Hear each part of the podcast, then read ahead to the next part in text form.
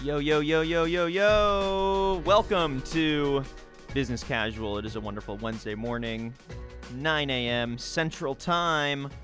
I'm your host, Daniel Litwin, the voice of B2B. And today, we're not joined with Tyler Kern, the podfather, the soundbite surgeon.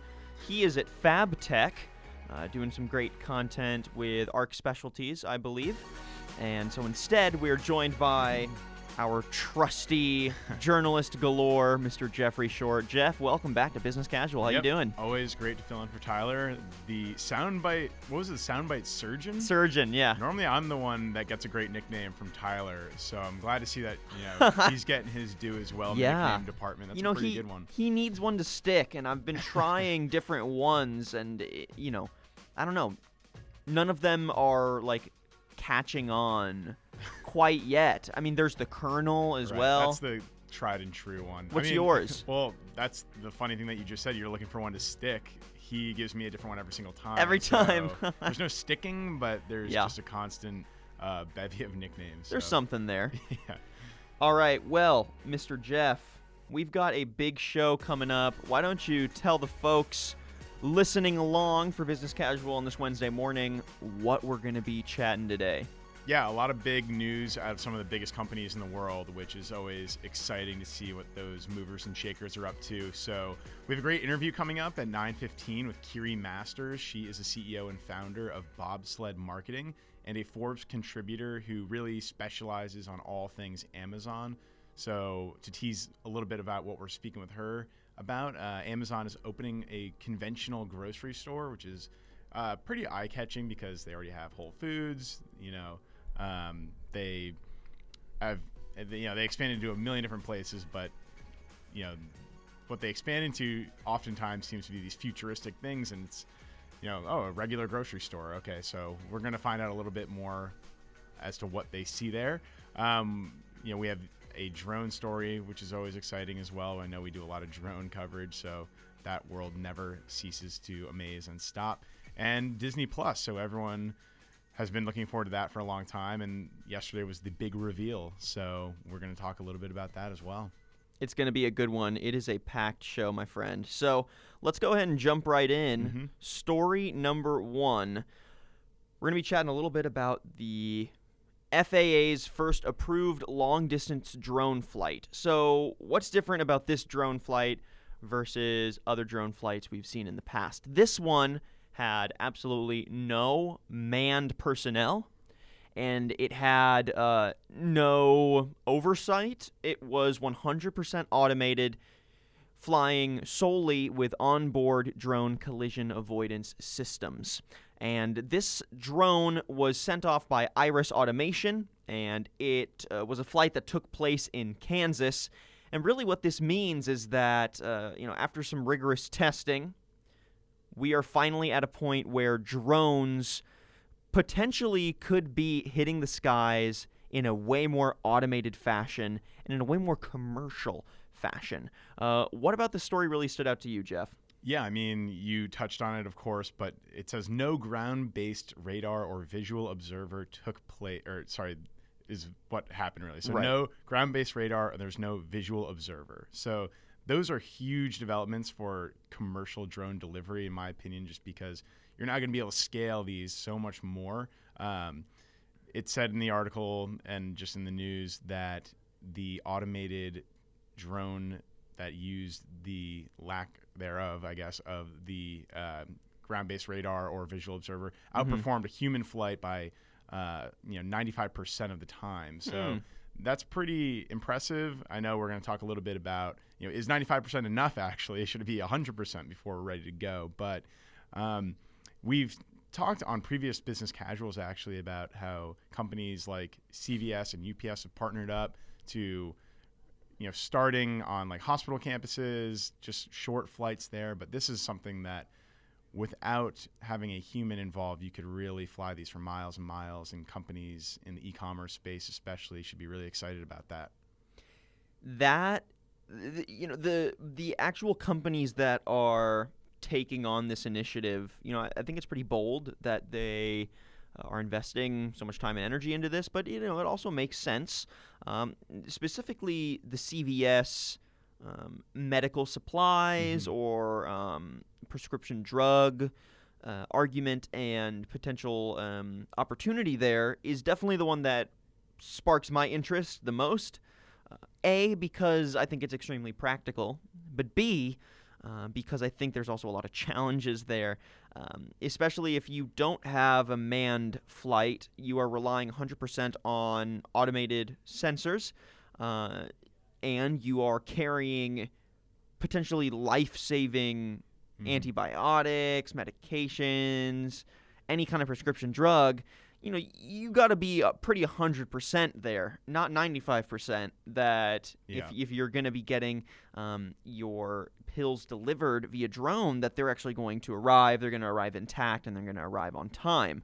So, you know, I you brought it up briefly, but um, you know the the fact that it's 95% beating out the uh, manned operated drone, you know, it's it's definitely uh, a big number. I mean, 95% is not something to scoff at, and uh, you know, I think most people would point to that and say, okay, yeah, this is a growing piece of technology. It is an exciting piece of technology and something that I think we can bring to market.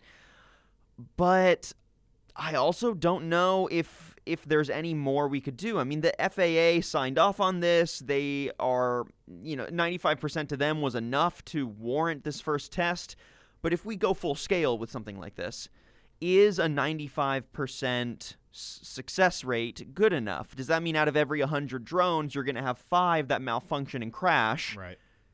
is that good enough? Is that a standard that we, as consumers, or um, you know, as companies potentially benefiting from these services, are going to be happy with? I'm not sure. I Yeah. mean, th- because it's so new, it's kind of hard to say. Yeah, I think one thing that's been encouraging to me actually is um, with something like I think it's either CVS or Walgreens. I don't have it right in front of me, but they're taking this actually a little bit slower than um, you might see out of just a, a huge company that's just looking for every edge. So I actually don't think they're sending things like prescriptions yet because they know, okay, we can't be sending something as important as prescriptions unless we know it's guaranteed to, to reach the end user. And you said 95% is something to scoff at, but think about the debate over like airplanes where you could Right. say, okay, well, maybe we don't need pilots. We can just automate it. If you said 95%, people would say, I'm never getting on a plane again, right, right? right. So you, you brought up a good point. It comes down to like our consumers, and I guess the companies are ultimately going to make the decision, but are they comfortable with that 95% number? You know, if my Amazon package got to me 95% of the time, just in regular ground delivery, I'd still be pretty happy. I feel like for the most part, I'd say, you know, I'm still going to order off Amazon. So I mean, the truth it, is, it like, depends, though. Yeah, it Yeah. depends what you're getting. Maybe if it gets to the point where we're at prescriptions, yeah, 95%, I don't know. Right. Maybe I, if I miss one prescription, I'm going to be in a lot of trouble.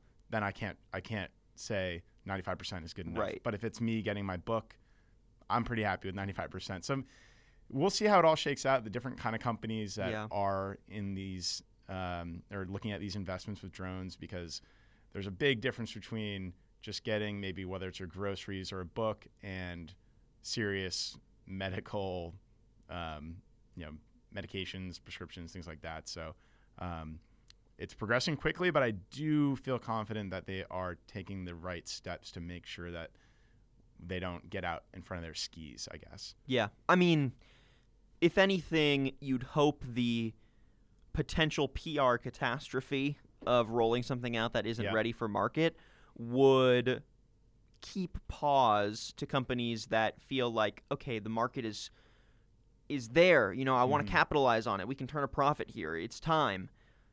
You know, you'd you'd hope the potential nightmare that could come from Yeah. five out of every hundred drones crashing and burning, and who knows what happens. Um, you know, keeping them from rolling something out that isn't ready. So Yep. we'll uh, we'll have to see how this continues to play out. Uh, commercial drones, I think, in the future are going to be mostly used for disaster relief and public safety first, Yeah. Um, which is you know great, and also um, potentially where we could see the most necessity for hundred percent Yeah. reliability. Yep. So uh, we'll have to see how states like North Carolina, how states like Kansas continue to uh, roll out some of these drone initiatives. So exciting stuff. All right, next up, we got to talk uh, uh, Apple a little bit. Mhm. So I feel like all our stories today are really hitting on the big namers, Right. um, which you know sometimes you can't avoid it. Sometimes there's some big news coming from the top down. All right, Apple is really digging into VR, really digging into AR, and uh, the wearable side of Apple technologies could potentially be a boost for the company after some declining iPhone sales. So, in 2021 or 2022, basically in the near future, Apple's planning to release a combined VR and AR headset. So, a wearable piece of tech um, with a focus on gaming, on uh, video and streaming, as well as a B2B aspect of virtual meetings, and uh, hopefully, you know, I'm, or I guess they think hopefully that this would be used not just as a consumer Mhm. piece of tech, but potentially as a business piece of technology. Um, so, w- as you were digging into this story, Jeff, what'd you find that really stood out to you? Yeah, I think you touched on it just there at the end, the business application. So I think AR VR headsets, they've been around for a decent amount of time already, but um, really in the last, I feel like the year or so, um, like Snapchat, Facebook, Google, Apple, and probably Amazon as well, have been really digging into AR VR as sort of the future of connectivity and socializing. But Apple here, this news, I think it was originally reported in the Wall Street Journal, and I'm not sure that Apple has officially announced anything. But the idea that it could be used in a business setting, I think, is really exciting. Um, just being able to connect and run meetings more flawlessly within an office or between offices. You know, people walking around the street, if it's a Snapchat, AR VR headset, you know, it's Right. fun, whatever, but I don't know if that's a revolutionary change. Um, this could be a big business change, and we've already seen, we've had articles on our site actually that have talked about how this can be used as a potential training tool for people that, say, a mechanic. You're able to really just get a great view of, of under the hood of a car. You can label the pieces in your eyes, you know, so there's no confusion as to what I'm looking at on a different model of a car. So, you know, things like that. So right. those can really drive business um, to make them faster, uh, more successful, more efficient. So I think that's something that is really success or really exciting to me. And the connectivity with other devices is just going to continue. People already now can connect their Apple Watch their phone to their laptop and all Mhm. that. So we'll see how the headset kind of weaves into that world. But that's another thing that it looks like, according to this Bloomberg article that touched on this, that they're already developing. Yeah, and uh, you know they're they're really building out an entire OS infrastructure for this as well. Um, the engineering teams for uh, the iPhone and the iPad are looking to create that sort of interconnectivity that you're talking about, but with AR, VR, and 3D technology. Um, potentially dubbing it ROS, I guess you know Reality OS or something, which which is cool. Not you know, I- confirmed. yeah, not not confirmed, not confirmed. Um, so you know, we'll we'll see whether that is actually uh, actually part of the dealio. Um, if we see that kind of interconnectivity, but uh, you know, uh, on a greater sense, um, I I think. I think this investment in wearables is interesting because it really highlights that you know the iPhone isn't, I think, as um, how do you put it, as consistent as we might hope. Right? It's not the 100% piece of tech that will drive sales for Apple all the way. Um, they're going to need to invest in something more, uh, in something like your AirPods or your Right. Apple uh, Watch and anything beyond that.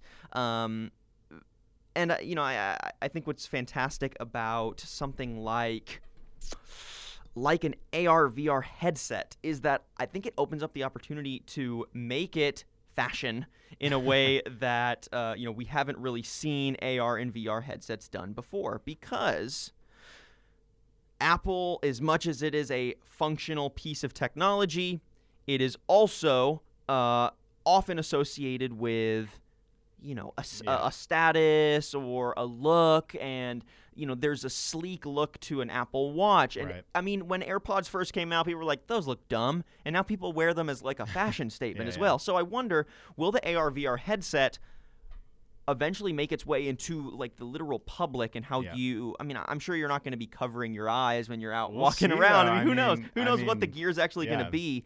Yeah. Um, but you know, it, it it potentially could make a statement for VR and AR that we haven't seen before. Mhm. Um, and I think that's what's most exciting about this. And I think what should be most exciting for consumers, um, because I mean, it could just be another way to join the Apple gang. You know what I mean? yeah, Yeah. yeah. All right. Jeff, that does it for this story. We're going to be taking a quick little break. When we come back, we're going to be chatting with Kiri Masters, founder and CEO of Bobsled Marketing. Kiri is also a Forbes contributor on all things Amazon. We're going to be breaking down Amazon's new grocery store in Woodland Hills, California, coming in 2020. We're going to be cha- uh, ta- excuse me. Wow, I'm tripping up all over myself today. We're going to be chatting a little bit about the impact of an Amazon brick and mortar presence, why they decided to invest in this, um, and how this correlates with their Whole Foods investment. So we'll be right back. Stick around with us, folks. Today's content is brought to you by MarketScale. Do you run a B2B business? Nobody creates more podcasts, videos, case studies, and blogs for B2B marketers like you than MarketScale. Ask us how we can help you today. Have you ever thought to yourself, podcasts are pretty cool. I should use one to market my company? Good news, you're not alone. But where do you start? MarketScale's Thought Leadership Club makes it easy to dive into the world of B2B podcasting. With in house podcast production, audio hosting, and more, MarketScale can be your podcast partner that sets you up as a thought leader in your industry, creating the content that powers B2B. For more information, head to marketscale.com and find out what thousands of companies already know to be true that podcasting is the future of thought leadership in B2B marketing.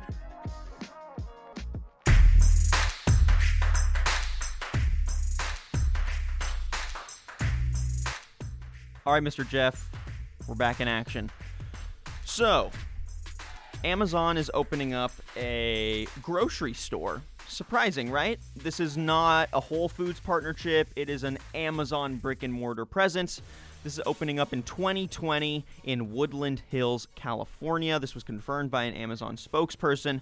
To get some thoughts on this, we're going to be chatting with Kiri Masters, founder and CEO of Bobsled Marketing. Kiri, great to have you on the line. How are you doing today? Hey guys, I'm doing very well, thank you. Yeah, absolutely. All right, so this is an interesting development for Amazon, um, specifically because they're not using the Amazon Go technology that has gotten so much press coverage and so much attention in the retail space over the last several years. Again, for people listening, Amazon Go tech is uh, basically what has allowed for uh, cashierless and basically staffless stores. Uh, you can go in and with RFID codes and with scanners, you can just Walk pull in, off, walk out, walk in, really, walk out yeah. with your tech, and it'll charge you. This is not that. This is a conventional checkout, um, you know, stocked like a Kroger, stocked like an Albertsons. So, Kiri, what are your initial thoughts on this investment from Amazon? Why do you think they did it? Well, th- there's a couple of things. I think that this shows that Amazon's really serious about grocery and their current footprint with Whole Foods puts them at about 500 stores, where they need about 2,000 stores to be a legitimate um, competitor in the grocery game. So this could be uh, an effort to expand um, more fully into conventional grocery, as you said, without uh, using the Whole Foods brand to do so. Yeah. Um, I, in reading a little bit about this news, Kiri, I was seeing that this is maybe an opportunity to increase customer loyalty. And I know that e commerce companies, when you're not face to face with your local neighborhood person at the register or wherever, it might be a little bit difficult to grow customer loyalty. So, does Amazon have generally good customer loyalty? And uh, is this, in fact, a, a good opportunity for them to increase that? Yeah, I think the customer loyalty piece is, is a big one. I think that Amazon, more so than many other private companies, public companies, and even utilities, has great loyalty and great cut through, especially in the US uh, households with their Prime program. But I think the story that hasn't really been discussed in a lot of detail is how much extra data this is going to give Amazon. And Amazon is, they might be, you know, in the fulfillment game and in the retail game, but they're primarily a technology company that's relying on data to, um, you know, run their advertising business, cross sell other products and everything. So how I think that this is going to play out is they're going to have some kind of tie-in with Prime, just like you do with Whole Foods. You can go into Whole Foods and get a, a discount on some items as a Prime member. There's absolutely going to be that kind of um, tie-in. So you could go into the store. You might be able to back order stuff from the website to be shipped for you for free if it's not available in the store. You can be sold, upsold an Alexa device so that now Amazon's also in your home listening to your voice search queries and listening about your habits. And then also from the store, Amazon's going to get more data than they already do about your purchasing habits so that they know you have a dog at home and a baby at home, and you must also have a garden because you bought a lawn care product once. Which, you know, using all this data, they can turn around and promote more relevant products to you online. And also, it means that um, advertisers can target um, shoppers based on their past um, shopping activity based on those data points as well. So, you know, what's what's interesting about Amazon is that though they dominate and are mostly known for their e-commerce presence, their online sales aren't really the profit engine for the company. Um, it's their Amazon Web Services that often generates the most income, um, and this has been the trend since 2016. Is an investment into something like Amazon Grocery in a way that is this focus where you know you say we're expanding from 500 Whole Foods to potentially 2,000 stores that are Amazon branded nationwide. Is this another attempt to expand, you know, how they turn a profit? And do you see this being an investment that is profit motivated, you know, in that it, this is one that's really going to bring in more revenue for the company? Or is this more of a branding initiative? You know, they're willing to potentially lose money on this venture because of the expansion into a new market? Well, grocery is is widely known to be razor thin profit margins and very capital intensive. So I really don't think that they're going into this for, for income. I think that they're going into this play for loyalty to capture market share from their number one arch nemesis, Walmart, whose main uh, claim to fame right now is, is their big store network. So if Amazon can come in and, and bring in a new store format that's more accessible, um, more you know uh, universal, then they're going to be able to capture some market share from Amazon, from Walmart potentially. And it's also about data as well. I, I really don't think that they would go into um, grocery a grocery store format to produce more income. And then, final quick question for you: What does this mean for some of our smaller grocers? Um, you know, even our our Krogers, our Albertsons, um, HEBs. You know, I mean, they're not small entities at all. Um, yeah. But uh, you know, they're not WalMarts, and they're definitely not Amazons. So how should they be reacting to news like this? You know, are other grocers going to have to um, basically kick it into overhaul to maintain their market share um, to survive in this climate? You know, what, what are your thoughts there? Mm, that's a good question. Uh, there's still so much that we don't know about this store format. We don't know, for example, what their assortment is going to look like. Is it going to be all grocery, or is it going to include also hard lines as well? Um, and we we don't know exactly what the branding is going to look like too. So un, until we get more details, we don't know how those other stores should really um, ultimately compete. But one thing that we do know is is Amazon is it's a volume player it's not so much about the experience. And so, just in general, when we're talking about how brick and mortar retail can um, compete against Amazon, my go to is always think about what dimensions you can compete on that Amazon can't. And it might be things like having a local assortment, which has really been, um, you know, downplayed since the Whole Foods acquisition. Um, there's not so much local assortment in stores anymore and uh, offering some, you know, unique events, customer service differentiators, things like that. All right, Kiri Masters, founder and CEO of Bobsled Marketing and Forbes contributor on all things Amazon. Thank you so much for joining us. Always a pleasure getting to chat. Thank you. All right, Jeff. Last point for today's show Disney Plus. We had to talk about it. I mean, come Yeah, on, we yeah. had to. Um, Mandalorian came out on there. Fun new uh, Star Wars show that I'm super excited to watch. I haven't purchased my subscription yet. Kind of holding out. I'm, I'm waiting to see. Well, you gotta wait for uh, the rollout Yeah. issue to be fixed, which I think it is. But it's kind of funny that you walked right into that. I know. All right, Jeff, fill in the audience. What's happening with Disney Plus? Yeah, I mean, yesterday was a huge day for Disney in general after months and maybe even over a year of marketing and planning and announcements. Disney Plus did come to market yesterday, but it wasn't without issue. Uh, there were some login problems for people, so the site was simply overwhelmed. I mean, which is a it's a good and a bad problem. I mean, Disney said they're surprised with just how many people immediately purchased the subscription service, which goes for seven dollars a month or twelve ninety nine when they bundle it with their other properties, ESPN Plus and Hulu. So it in a good way for them, it wasn't a streaming error. It wasn't like the content just could not buffer, could not get from the servers to the consumers. It was simply just their login website was just overwhelmed and Right. crashed. Um, and I think it's been largely uh, figured out. So that's that's it's not a great first impression at first, but I mean, in the grand scheme of things, I don't think people will really remember that as the lasting legacy of Disney Plus.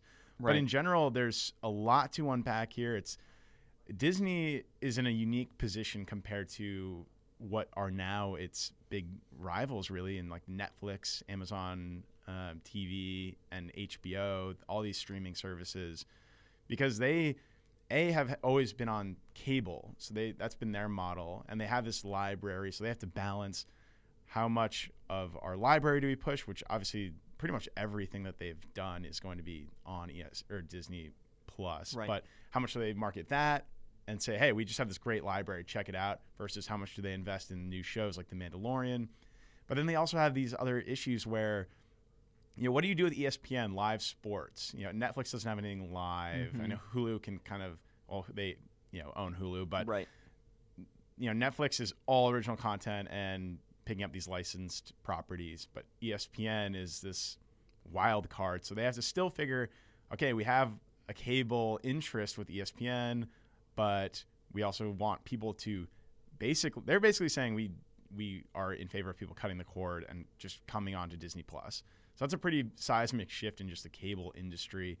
Um, and it's just going to be interesting to see how they balance kind of the library with new content and what do they do with a property like ESPN that still does sort of depend on you know that live Presence. Yeah. yeah Yeah, I mean it, that's a great point, and uh, Netflix I think has really been leaning in the owned content versus Mhm. library direction, which is totally opposite from what they originally were. right Um, you know, Netflix has. We did a story about this uh, a few weeks ago. They're investing billions in original content, owned Mm-hmm. content, because of Disney Plus, and because Disney Plus is really pushing. Yeah, we've got a great library, but we've got all these Marvel shows, we've got all these Yeah. Star Wars shows, we've got all this really unique, fresh stuff coming your way. So, you know, which one is going to be the profit driver? Um, and will will something like a Disney Plus, because of the breadth of content on there, including a Hulu and an ESPN combo, will that push people away from an Amazon TV, an Yeah. Ama- or, or excuse me, um, uh, an Apple TV or an Amazon Prime or a Netflix? I'm not sure. Uh, Yeah. Because if you're paying for all of those You're plus paying- HBO, you're, Yeah. you're paying for cable. right I saw a great tweet. It was like, oh, someone's going to come up with an awesome idea to Put make all of these universal thing, and put it on a, a, a box where we can look at scheduled content. and it's like, yep, that's it's cable television. So Yeah. you know, it's it's a strange dynamic that we're in right now as this develops. Um, and I I'm a fan of getting this content. I wonder if this is going to push, you know, the famed piracy of online content back into the fray in a way that I, I think has kind of calmed down because of streaming. Will everything being owned by a ton of your different providers Mm-hmm. force people not force but encourage you know bad actors to get out Yeah. there and, and torrent something i don't know it's an interesting point i think it's an interesting conversation but we'll see jeff we're out of time I know. We've- Always. we've got tyler quick. at fabtech he'll be coming back soon but till then thanks again everyone for listening along this has been business cash adios